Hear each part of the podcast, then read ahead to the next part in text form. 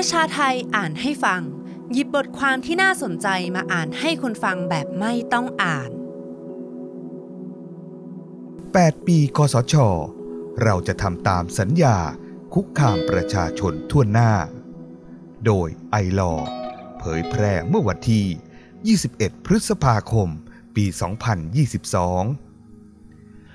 ในช่วงที่กระแสการชุมนุมสูงขึ้น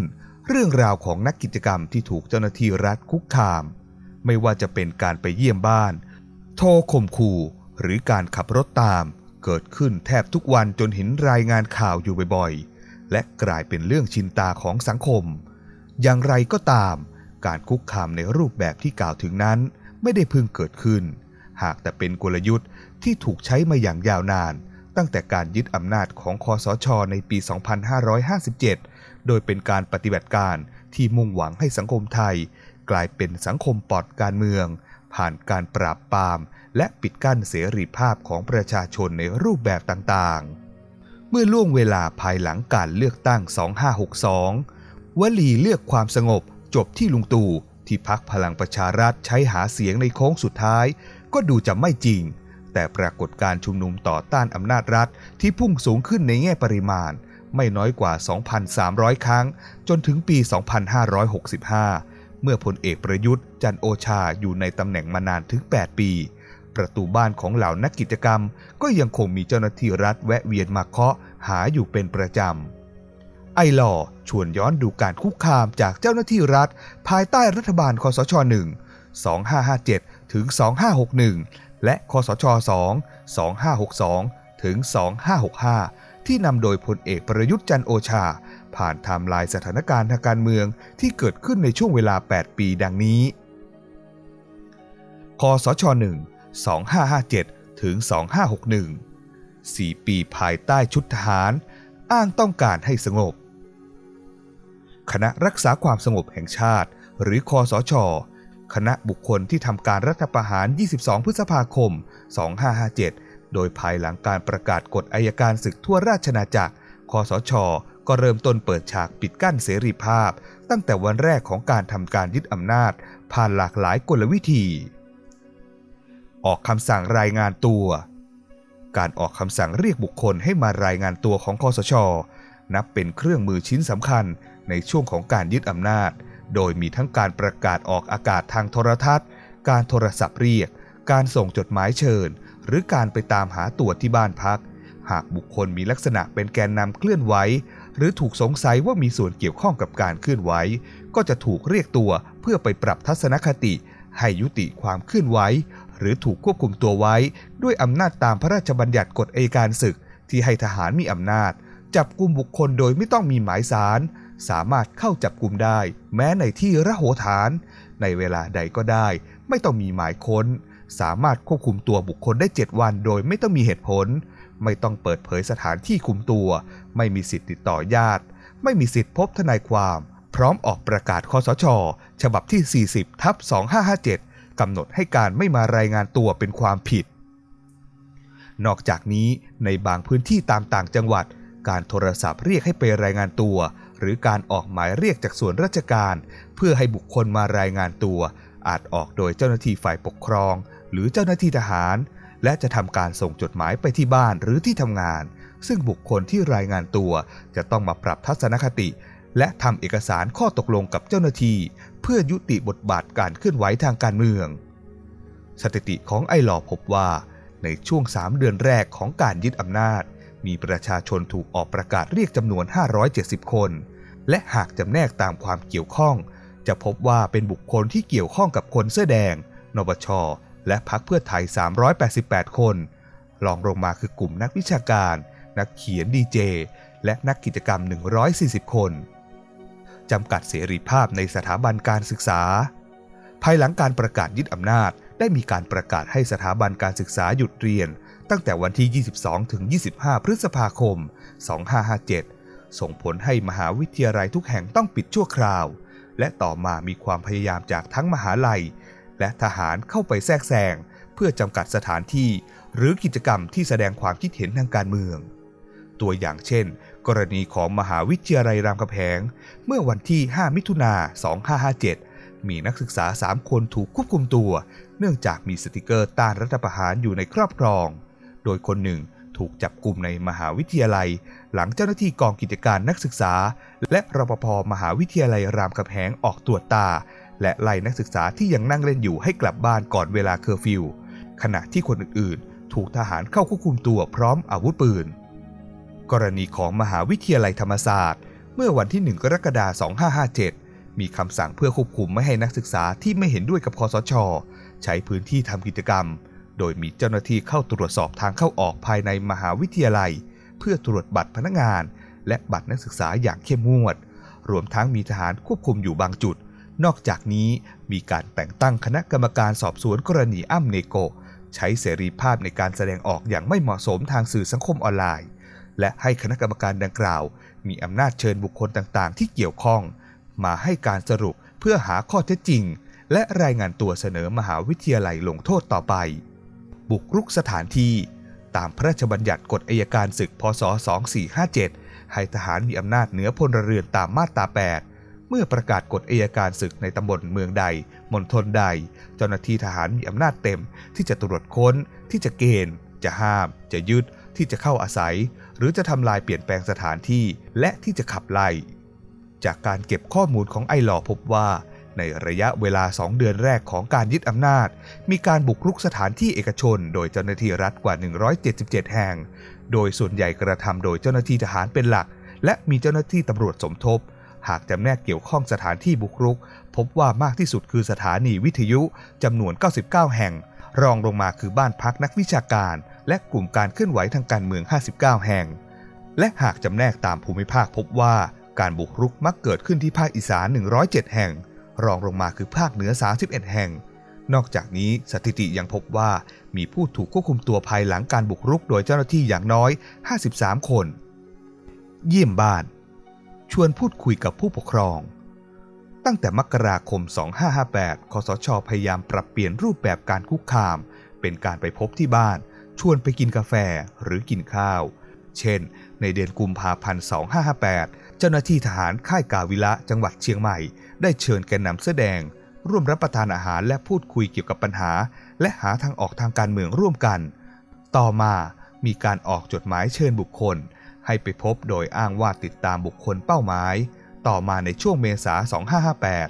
รัฐบาลโดยศูนย์ปรองดองสมานฉันท์เพื่อการปฏิรูปได้เชิญนักกฎหมายนักวิชาการด้านสิทธิมนุษยชนนักกิจกรรมทางสังคมและทนายความจำนวนมากเข้าร่วมหารือเพื่อแก้ไขปัญหาความขัดแย้งที่สโมสรกองทัพบกโดยข้อมูลจากศูนย์ทนายความเพื่อสิทธิมนุษยชนระบุว่าในผู้ถูกเชิญเข้าร่วมหารือทั้งหมดแปดสิบสองรายซึ่งมีความเชื่อมโยงร่วมกันคือการคัดค้านการใช้อำนาจตามรัฐธรรมนูญชั่วคราวมาตราสี่สิบสี่เกลี้ยกล่อมครอบครัวในเดือนพฤษภาคมถึงกรกฎาคมสองพันห้าร้อยห้าสิบแปดสืบเนื่องจากการจัดกิจกรรมรำลึกครบรอบหนึ่งปีรัฐประหารยี่สิบสองพฤษภาคมสองพันห้าร้อยห้าสิบแปดมีนักกิจกรรมจำนวนมากถูกจับนำมาสู่การจัดตั้งกลุ่มประชาธิปไตยใหม่ที่ออกเรียกร้องเสรีภาพผ่านการเคลื่อนไหวทางการเมืองจากกรณีนี้ส่งผลให้เจ้าหน้าที่ได้เริ่มปรับเปลี่ยนจากการเรียกรายงานตัวแต่เดิมเป็นการเดินทางไปหาเป้าหมายที่บ้านพักโดยไม่ได้นัดหมายไว้ล่วงหน้ามักเป็นการไปโดยไม่มีธุระสำคัญอย่างเป็นทางการและเข้าพูดคุยกับครอบครัวนักกิจกรรมในลักษณะเกลี้ยกล่อมผู้ปกครองให้พาลูกหลานมารายงานตัวกับเจ้าหน้าที่ไปจนถึงการข่มขู่คุกคามโดยรูปแบบการเยี่ยมเยียนที่บ้านในช่วงเวลาดังกล่าวมักกระทำโดยตำรวจในท้องที่หรือตำรวจจากกองบังคับการตำรวจสันติบาลที่ไม่แต่งเครื่องแบบและไปแสดงตัวพร้อมกับการติดตามความเคลื่อนไหวและเจ้าหน้าที่อาจจะขอถ่ายภาพร่วมกับบุคคลในเป้าหมายเพื่อรายงานนายด้วยมาหาในช่วงวันสำคัญหากเป็นช่วงที่มีการทำกิจกรรมสำคัญเช่นช่วงพระราชพิธีหรือกรณีที่หัวหน้าคสช.เดินทางลงพื้นที่ต่างจังหวัดจะมีเจ้าหน้าที่ไปที่บ้านของคนที่มีประวัติทำกิจกรรมและแจ้งตรงๆให้งดการเคลื่อนไหวนอกจากนี้ก่อนที่ศาลฎีกาแผนกคดีอาญาของผู้ดำรงตำแหน่งทางการเมืองจะนัดอ่านคำพิพากษาในคดีโครงการจำนำข้าวของยิ่งลักษณ์ชินวัตรอดีตนายกรัฐมนตรีในวันที่ยี่สิบห้าสิงหาคมสองพันห้าร้อยหกสิบก็ได้มีเจ้าหน้าที่เดินทางไปบ้านของแกนนำเสื้อแดงหลายรอบอย่างต่อเนื่อง ไม่เฉพาะกลุ่มการเคลื่อนไหวทางการเมืองเพื่อต่อต้านคสช.เท่านั้นแต่คนที่เคลื่อนไหวแสดงออกในเรื่องอื่นๆก็ตกเป็นเป้าการติดตามถึงบ้านอย่างจริงจังเช่นยี่สิบเอ็ดพฤษภาคมปีห้าเก้าทหารแต่งชุดลายพรางสองคนพร้อมเจ้าหน้าที่นอกเครื่องแบบเดินทางไปที่บ้านของเสมอผู้เข้าร่วมการคัดค้านโรงไฟฟ้าถ่านหินกลุ่มคนรักบ้านเกิดบำเหน็จนรงค์สิบเอ็ดพฤศจิกายนสองห้าหกศูนย์ทหารควบคุมตัวแกนนำสวนยางจากจังหวัดพัทลุงและจังหวัดตรังไปเข้าค่ายทหารหลังเตรียมเดินทางเข้ากรุงเทพเพื่อยื่นข้อเรียกร้องให้แก้ปัญหาราคายางตกต่ำสิบสองมิถุนายนสองห้าหกหนึ่งเจ้าหน้าที่หลายรายหน่วยงานทั้งทหารกอรมนตำรวจฝ่ายปกครองไปที่บ้านของแสวงแอบเพชรชาวบ้านจังหวัดนครสวรรค์ที่มีปัญหาข้อพิพาทเรื่องที่ดินกับกรมราชทัณฑ์เพื่อติดตามว่าจะไปยื่นข้อเรียกร้องต่อหัวหน้าคสช.หรือไม่ตั้งแต่วันที่สิบเจ็ดถึงยี่สิบเอ็ดพฤษภาคมหกสิบเอ็ดศูนย์ทนายความเพื่อสิทธิมนุษยชนรายงานว่ามีประชาชนอย่างน้อยห้าสิบสี่รายถูกเจ้าหน้าที่เข้าเยี่ยมบ้านนัดพบเจอเฝ้าติดตามหรือถูกโทรศัพท์ติดตามความเคลื่อนไหวเป็นระยะโดยทั้งหมดถูกสอบถามว่าจะเดินทางไปชุมนุมคนอยากเลือกตั้งในวันที่ยี่สิบเอ็ดถึงยี่สิบสองพฤษภาคมสองห้าหกหนึ่งหรือไม่และหลายกรณีมีการขอหรือข่มขู่ไม่ให้ไปร่วมกิจกรรมรวมทั้งมีลักษณะการปฏิบัติการที่รุนแรงมากขึ้นเช่นควบคุมตัวไปที่ค่ายทหารนำหมายค้นเข้าตรวจค้นหรือนำกำลังเจ้าหน้าที่จำนวนมากไปล้อมบ้านติดตามความเคลื่อนไหวตลอดยี่สิบสี่ชั่วโมงหรือให้เซ็นเอกสารข้อตกลงไม่ไปร่วมการชุมนุมต้นปีสองพันห้าร้อยหกสิบสองก่อนมีการเลือกตั้งในเดือนมีนาคมเจ้าหน้าที่รัฐยังคงปฏิบัติการติดตามความเคลื่อนไหวที่บ้านหรือที่ทำงานและการขอความร่วมมือไม่ให้เข้าร่วมชุมนุมเช่นกรณีตำรวจสันติบาลสองที่ไปบริษัทในนิคมอุตสาหกรรมบางพลีเพื่อขอให้นักสหภาพแรงงานไทยอ้ำและสอบถามว่าจะไปร่วมกิจกรรมคัดค้านการเลื่อนการเลือกตั้งหรือไม่พร้อมระบุว่าช่วงนี้อยากให้บ้านเมืองสงบในขณะเดียวกันภายหลังการชุมนุมจบลงแล้วก็ยังมีการติดตามผู้ที่ออกมาชุมนุมหรือเข้าร่วมกิจกรรมที่บ้านเช่นกรณีของว่าที่ร้อยตรีประเสริฐงวนสุวรรณสมาชิกพรรคสามัญชนจังหวัดแพร่ได้มีเจ้าหน้าที่ตำรวจสันติบาลจำนวนสองนายเดินทางไปพบที่บ้านหลังออกมาทำกิจกรรมหน้าศาลากลางโดยบอกว่าถ้าจะทำกิจกรรมขอให้แจ้งกับทางเจ้าหน้าที่ก่อนทำร้ายร่างกายนักกิจกรรมวงเล็บโดยกลุ่มคนไม่ทราบฝ่ายปีสองพันห้าร้อยหกสิบเอ็ดในช่วงเวลาสิบแปดเดือนก่อนมีการเลือกตั้งมีนักกิจกรรมทางการเมืองที่แสดงออกว่าต่อต้านคสช.ถูกก่อกวนคุกคามทำร้ายร่างกายจนบาดเจ็บหรือทรัพย์สินได้รับความเสียหายอย่างน้อยสิบห้าครั้งโดยหนึ่งในจำนวนสิบครั้งเป็นกรณีของเอกชัยหงส์กังวานโดยเกิดขึ้นครั้งแรกเมื่อสิบเก้ามกราคมสองห้าหกหนึ่งเอกชัยถูกปาแก้วน้ำใส่หลังเดินทางไปทำเนียบเพื่อขอมอบนาฬิกาให้กับพลเอกประวิตรก่อนจะถูกคุกคามหนักขึ้นเรื่อยๆเช่นถูกดักตีจนหัวแตกถูกชายชะกันรุมทำร้ายร่างกายจนไปถึงถูกเผารถยนต์นอกจากนี้ยังมีนักกิจกรรมอื่นที่ถูกทำในลักษณะใกล้เคียงกันเช่นสามสิบเอ็ดมีนาคมหกสิบสองอนุรักษ์เจตวนิชหรือฟอร์ดเส้นทางสีแดงถูกทำร้ายร่างกายขณะกลับบ้านหลังจากกิจกรรมทางการเมืองและสองมิถุนายนหกสิบสองศิรวิทย์เสรีธิวัฒน์หรือจานิวถูกคนทำร้ายร่างกายไม่ต่ำกว่าห้าคนหลังจากกิจกรรมเรียกร้องให้สว.งดออกเสียงเลือกนายกและถูกดักทำร้ายซ้ำอีกครั้งอย่างรุนแรงในเดือนเดียวกันจนได้รับบาดเจ็บสาหัสดวงตาไม่สามารถมองเห็นได้เหมือนเดิมปิดกั้นและแทรกแซงกิจกรรมสาธารณะช่วงเวลาภายใต้การปกครองของคสช.เพดานการแสดงออกทางการเมืองในสังคมไทยถูกกดต่ำลงอย่างมากจนภาคประชาชนไม่สามารถจัดกิจกรรมได้อย่างราบรื่นมักถูกเจ้าหน้าที่เข้าปิดกั้นและแทรกแซงไม่ว่าจะเป็นการชุมนุมการรณรงค์ในพื้นที่สาธารณะหรือการจัดกิจกรรมความรู้ทางวิชาการรูปแบบงานเสวนาหรือการนำกฎหมายความผิดและหูโทษมาดำเนินคดีกับผู้เข้าร่วมกิจกรรมเช่นพรบความสะอาดจากการเก็บข้อมูลของไอลอระหว่างปีห้าเจ็ดถึงปีหกสิบเอ็ดพบว่ามีการปิดกั้นและแทรกแซงกิจกรรมสาธารณะจากเจ้าหน้าที่รัฐรวมกันมากกว่าสองร้อยครั้งมากที่สุดคือปีสองพันห้าร้อยห้าสิบแปดจำนวนหกสิบเจ็ดครั้งประกอบไปด้วยรูปแบบการคุกคามที่หลากหลายดังนี้โทรศัพท์ขอให้ยกเลิกกิจกรรมเช่นกิจกรรมรำกระตั้วคั่วป๊อปคอร์นนอนดูหนังเมื่อวันที่ยี่สิบพฤศจิกายนปีห้าเจ็ด โดยกลุ่มธรรมศาสตร์เสรีเพื่อประชาธิปไตยตำรวจได้โทรศัพท์เข้ามาเพื่อขอความร่วมมือกับโรงภาพยนตร์ไม่ให้ฉาย The Hunger Game ตามรอบกำหนดเดิมที่ทางกลุ่มได้แจ้งกับประชาชนไว้ก่อนหน้าพร้อมจับกลุ่มผู้เข้าร่วมกิจกรรมไปสามรายก่อนปล่อยตัวออกมาภายหลังทำการตักเตือนส่งหนังสือแทรกแซงขอความร่วมมือยุติกิจกรรมเช่นกิจกรรมเก้าปีที่เก้าไม่พ้นรัฐประหารสิบเก้ากันยาโดยขบวนการประชาธิปไตยใหม่เมื่อสิบเก้ากันยาปีห้าแปดมีหนังสือจากกองทัพภาคหนึ่งส่งมาที่มหาวิทยาลัยให้ยกเลิกการอนุญาตการใช้ห้องทางกลุ่มจึงต้องย้ายสถานที่บุกเข้ามาในพื้นที่ขณะทำกิจกรรมเช่นการประชุมภายในเพื่อปรึกษาหารือคดีกับชาวบ้านที่ฟ้องคดีเขื่อนไสยบุรีและเขื่อนดอกละโหงที่จังหวัดขอนแก่นเมื่อห้าพฤศจิกายนห้าเจ็ดมีตำรวจและทหารเข้ามาในห้องประชุมรวมถึงมีสายข่าวมานั่งเฝ้าการประชุมเข้าควบคุมเนื้อหาเสวนาเช่นการเสวนาวิชาการประวัติศาสตร์ว่าด้วยการชำระและการสร้างของกลุ่มสภาหน้าโดมห้าตุลาห้าเจ็ดโดยก่อนการเริ่มเสวนามีทหารเข้ามาพูดคุยและขอให้หลีกเลี่ยงเนื้อหาที่ส่งผลกระทบต่อความมั่นคงในช่วงปีห้าเก้าประเด็นที่เปราะบางอย่างเด่นชัดคือกิจกรรมสาธารณะที่เกี่ยวข้องกับการลงประชามติร่างรัฐธรรมนูญภายหลังคณะกรรมการร่างรัฐธรรมนูญนำเสนอร่างรัฐธรรมนูญออกสู่สาธารณชนครั้งแรกเมื่อยี่สิบเก้ามกราคมห้าเก้าเพื่อเปิดรับความคิดเห็นจากหน่วยงานต่างๆโดยจัดกิจกรรมขึ้นเพื่อแสดงออกเกี่ยวกับเนื้อหาภายในร่างรัฐธรรมนูญถูกเจ้าหน้าที่รัฐแทรกแซงและปิดกั้นอย่างน้อยยี่สิบครั้งคสชสอง สองห้าหกสองถึงสองห้าหกห้าคุกคามต่ออีกสี่ปี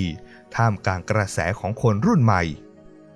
แม้ว่าในเดือนมีนาคมหกสองจะมีการเลือกตั้งเกิดขึ้นโดยคณะรัฐมนตรีที่มาจากการเลือกตั้งก็ได้ถวายสัตย์เข้ารับตำแหน่งในวันที่สิบหกกรกฎาคมหกสองอีกทั้งเมื่อสิบห้ากรกฎาคมพลเอกประยุทธ์จันทร์โอชาในฐานะหัวหน้าคณะรักษาความสงบแห่งชาติได้อ่านเอกสารอำลาในโอกาสสิ้นสุดการปฏิบัติหน้าที่ผ่านทางโทรทัศน์รวมการเฉพาะกิจแห่งประเทศไทยแต่ดูเหมือนความเปราะบางของคสช.และรัฐบาลจะไม่ได้สิ้นสุดตามเนื่องจากรูปแบบการคุกคามแบบเดิมๆจากเจ้าหน้าที่รัฐเช่นการโทรข่มขู่เยี่ยมบ้านกดดันให้ทำ เอ็ม โอ ยู หรือใช้กฎหมายอย่างพรบคอมพิวเตอร์เพื่อปิดกั้นการวิพากษ์วิจารณ์รัฐในโลกออนไลน์ก็ยังคงมีอยู่เรื่อยมาภายใต้วิกฤตการณ์โควิด สิบเก้า ในช่วงปี หกสามถึงหกสี่ เจ้าหน้าที่รัฐอ้างสถานการณ์โรคระบาดเพื่อสกัดกั้นและติดตามคุกคามผู้แสดงออกทางการเมืองได้แก่การดำเนินคดีกับผู้ชุมนุมด้วยพรกฉุกเฉินในฐานะเครื่องมือหลักเพื่อปราบปรามการจัดกิจกรรมสาธารณะโดยสถิติจนถึงเดือนมีนาคม หกห้า มีผู้ถูกกล่าวหาด้วยพรบฉุกเฉินอย่างน้อย หนึ่งพันสี่ร้อยสี่สิบห้าคนจากจำนวนกว่าหกร้อยคดีนอกจากนี้ยังมีการใช้ข้อมูลนัดหมายการฉีดวัคซีนเพื่อตามจับนักกิจกรรมหรือสะกดรอยตามอีกด้วยกดดันเยาวชนผ่านโรงเรียนภายหลังการเกิดขึ้นของการชุมนุมต่อต้านรัฐบาลที่นำโดยเยาวชนคนรุ่นใหม่ในช่วงเดือนกรกฎาคมถึงสิงหาคมหกสามพบว่ามีการคุกคามประชาชนเกิดขึ้นอย่างน้อยเจ็ดสิบเก้าครั้งโดยสิบสามครั้งเป็นการคุกคามภายในสถาบันทางการศึกษาเนื่องจากมีผู้เข้าร่วมการชุมนุมส่วนหนึ่งอย่างเป็นเยาวชนเช่นกรณียี่สิบสองกรกฎาคมหกสามมีการเปิดเผยหนังสือราชการที่ออกโดยผู้กำกับสภ.เมืองพัทลุงส่งถึงผู้อำนวยการโรงเรียนสตรีพัทลุงเรื่องขอความร่วมมือให้อำนวยการประชาสัมพันธ์ไม่ให้นักเรียนและผู้ปกครองไปร่วมชุมนุมไม่เข้าร่วมกิจกรรมชุมนุมสาธารณะโดยอ้างถึงความผิดในการชุมนุมมาด้วยหรือกรณีเมื่อวันที่ยี่สิบสี่กรกฎาคมหกสามกรณีนักเรียนชั้นม.หก จากโรงเรียนในจังหวัดปัตตานีแจ้งครูฝ่ายปกครองเชิญนักเรียนและผู้ปกครองมาพบที่โรงเรียนเนื่องจากมีตำรวจสันติบาลโทรศัพท์มาหาและบอกว่ามีนักเรียนของโรงเรียนดังกล่าวไปชุมนุมและถือป้าย Royal Risk Marketplace โดยอ้างว่ามีความผิดตามประมวลกฎหมายอาญามาตราหนึ่งร้อยสิบสองสอดแนมด้วยเทคโนโลยีในปีสองห้าหกสี่ภายหลังการเคลื่อนไหวภาคประชาชนยังไม่ถูกกำราบลงได้เจ้าหน้าที่รัฐก็มีความพยายามในการตรวจสอบและเก็บข้อมูลการชุมนุมหรือบุคคลที่แสดงออกว่าอยู่ฝั่งตรงข้ามกับรัฐบาลด้วยวิธีหลากหลายที่มากยิ่งขึ้นเช่นติด จี พี เอส ใต้รถนักเคลื่อนไหวกรณีเมื่อสิบหกสิงหาคมหกสี่กลุ่มทะลุฟ้าได้โพสต์ผ่านเฟซบุ๊กว่าตรวจพบเครื่องติดตามและดักฟังใต้ท้องรถ โดยคาดว่าอุปกรณ์ดังกล่าวถูกเจ้าหน้าที่รัฐติดตั้งเมื่อสองสิงหาคมหกสี่ภายหลังกลุ่มทะลุฟ้าโดนจับกุมและถูกยึดรถจากหน้าสโมสรตำรวจไว้ที่สน.ทุ่งสองห้องนอกจากนี้ยังมีกรณีเมื่อสิบตุลาคมหกสี่พรรณิกาวานิชอดีตสสพรรคอนาคตใหม่เปิดเผยผ่านทวิตเตอร์ว่าเมื่อหลายเดือนก่อนในขณะที่เอารถไปซ่อมช่างได้ตรวจพบอุปกรณ์ติดตามตัวข้างหลังเป็นแถบแม่เหล็กที่ติดอยู่ใต้ท้องรถด้านในมีซิมการ์ดมีลักษณะของวิธีการติดอย่างมืออาชีพส่งสปายแวร์แฮกโทรศัพท์นักกิจกรรมตั้งแต่ยี่สิบสี่พฤศจิกายนหกสี่นักกิจกรรมและนักวิชาการหลายคนเช่นเดฟ ชัยพล ดโนไทยกลุ่มแนวร่วมธรรมศาสตร์และการชุมนุมและสมาชิกกลุ่ม Vivo Alien for Free กลุ่มศิลปะบทแอกระพีอาสมบูรณ์กลุ่มสารยาเพื่อประชาธิปไตยรองศาสตราจารย์ดร.ประจักษ์ ก้องกิรติอาจารย์ประจำคณะรัฐศาสตร์มหาวิทยาลัยธรรมศาสตร์และสรินีอาชวานันทกุลนักวิชาการอิสระด้านเศรษฐศาสตร์ทยอยออกมาเปิดเผยว่าได้รับอีเมลแจ้งเตือนจาก Apple ระบุว่าผู้ใช้อาจตกเป็นเป้าหมายการดำเนินการที่เข้าข่ายว่าเป็นการโจมตีโดยสปายแวร์ที่ได้รับการสนับสนุนจากรัฐตรวจสอบที่มารายได้ภาษีองค์กรภาคประชาสังคมร่างพรบควบคุมการรวมกลุ่มเมื่อยี่สิบเก้ามิถุนายนหกสี่ที่ประชุมคณะรัฐมนตรีเห็นชอบการเพิ่มเติมหลักการของร่างพระราชบัญญัติการดำเนินกิจการขององค์กรไม่แสวงหาผลกำไรโดยมีสาระสำคัญเพื่อวางมาตรการให้องค์กรภาคประชาสังคมที่อยู่ในรูปแบบสมาคมมูลนิธิหรือคณะบุคคลต้องเปิดเผยข้อมูลเกี่ยวกับองค์กรเพื่อให้รัฐและสาธารณชนเข้าถึงอีกทั้งยังต้องไม่ทำการกระทบต่อความมั่นคงของรัฐความสงบเรียบร้อยศีลธรรมอันดีและไม่ก่อให้เกิดความแตกแยกซึ่งร่างดังกล่าวเปิดช่องให้รัฐใช้อำนาจสอดส่องการทำกิจกรรมภาคประชาชนการใช้เงินทุนและบริจาคสั่งปิดองค์กรที่ทำงานทางสังคมได้ใช้สรรพากรตรวจสอบภาษี เอ็น จี โอ สิบเอ็ดกุมภาพันธ์หกห้าตัวแทนองค์กรจากภาคประชาชนหกองค์กรเช่นมูลนิธิอาสาสมัครเพื่อชุมชนสมาคมนักกฎหมายสิทธิมนุษยชนได้ออกมาเปิดเผยถึงกรณีที่เจ้าหน้าที่สรรพากรออกหนังสือขอตรวจภาษีและที่มาของเงินในองค์กรที่ทำงานด้านสิทธิมนุษยชนและวิพากษ์วิจารณ์รัฐบาลโดยเจ้าหน้าที่ของสรรพากรให้การยอมรับว่ามีที่มาจากใบสั่งของบุคคลในรัฐบาลการคุกคามเพื่อปกป้องกิจกรรมของสถาบันหนึ่งในข้อเรียกร้องของม็อบราษฎรหกสามคือเรื่องปฏิรูปสถาบันพระมหากษัตริย์ส่งผลให้ความอ่อนไหวในประเด็นที่เกี่ยวข้องกับสถาบันพระมหากษัตริย์เช่นการรับปริญญาขบวนเสด็จพระราชพิธีในวันสำคัญ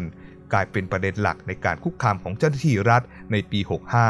โดยจากสถิติของศูนย์ทนายความเพื่อสิทธิมนุษยชนระบุว่า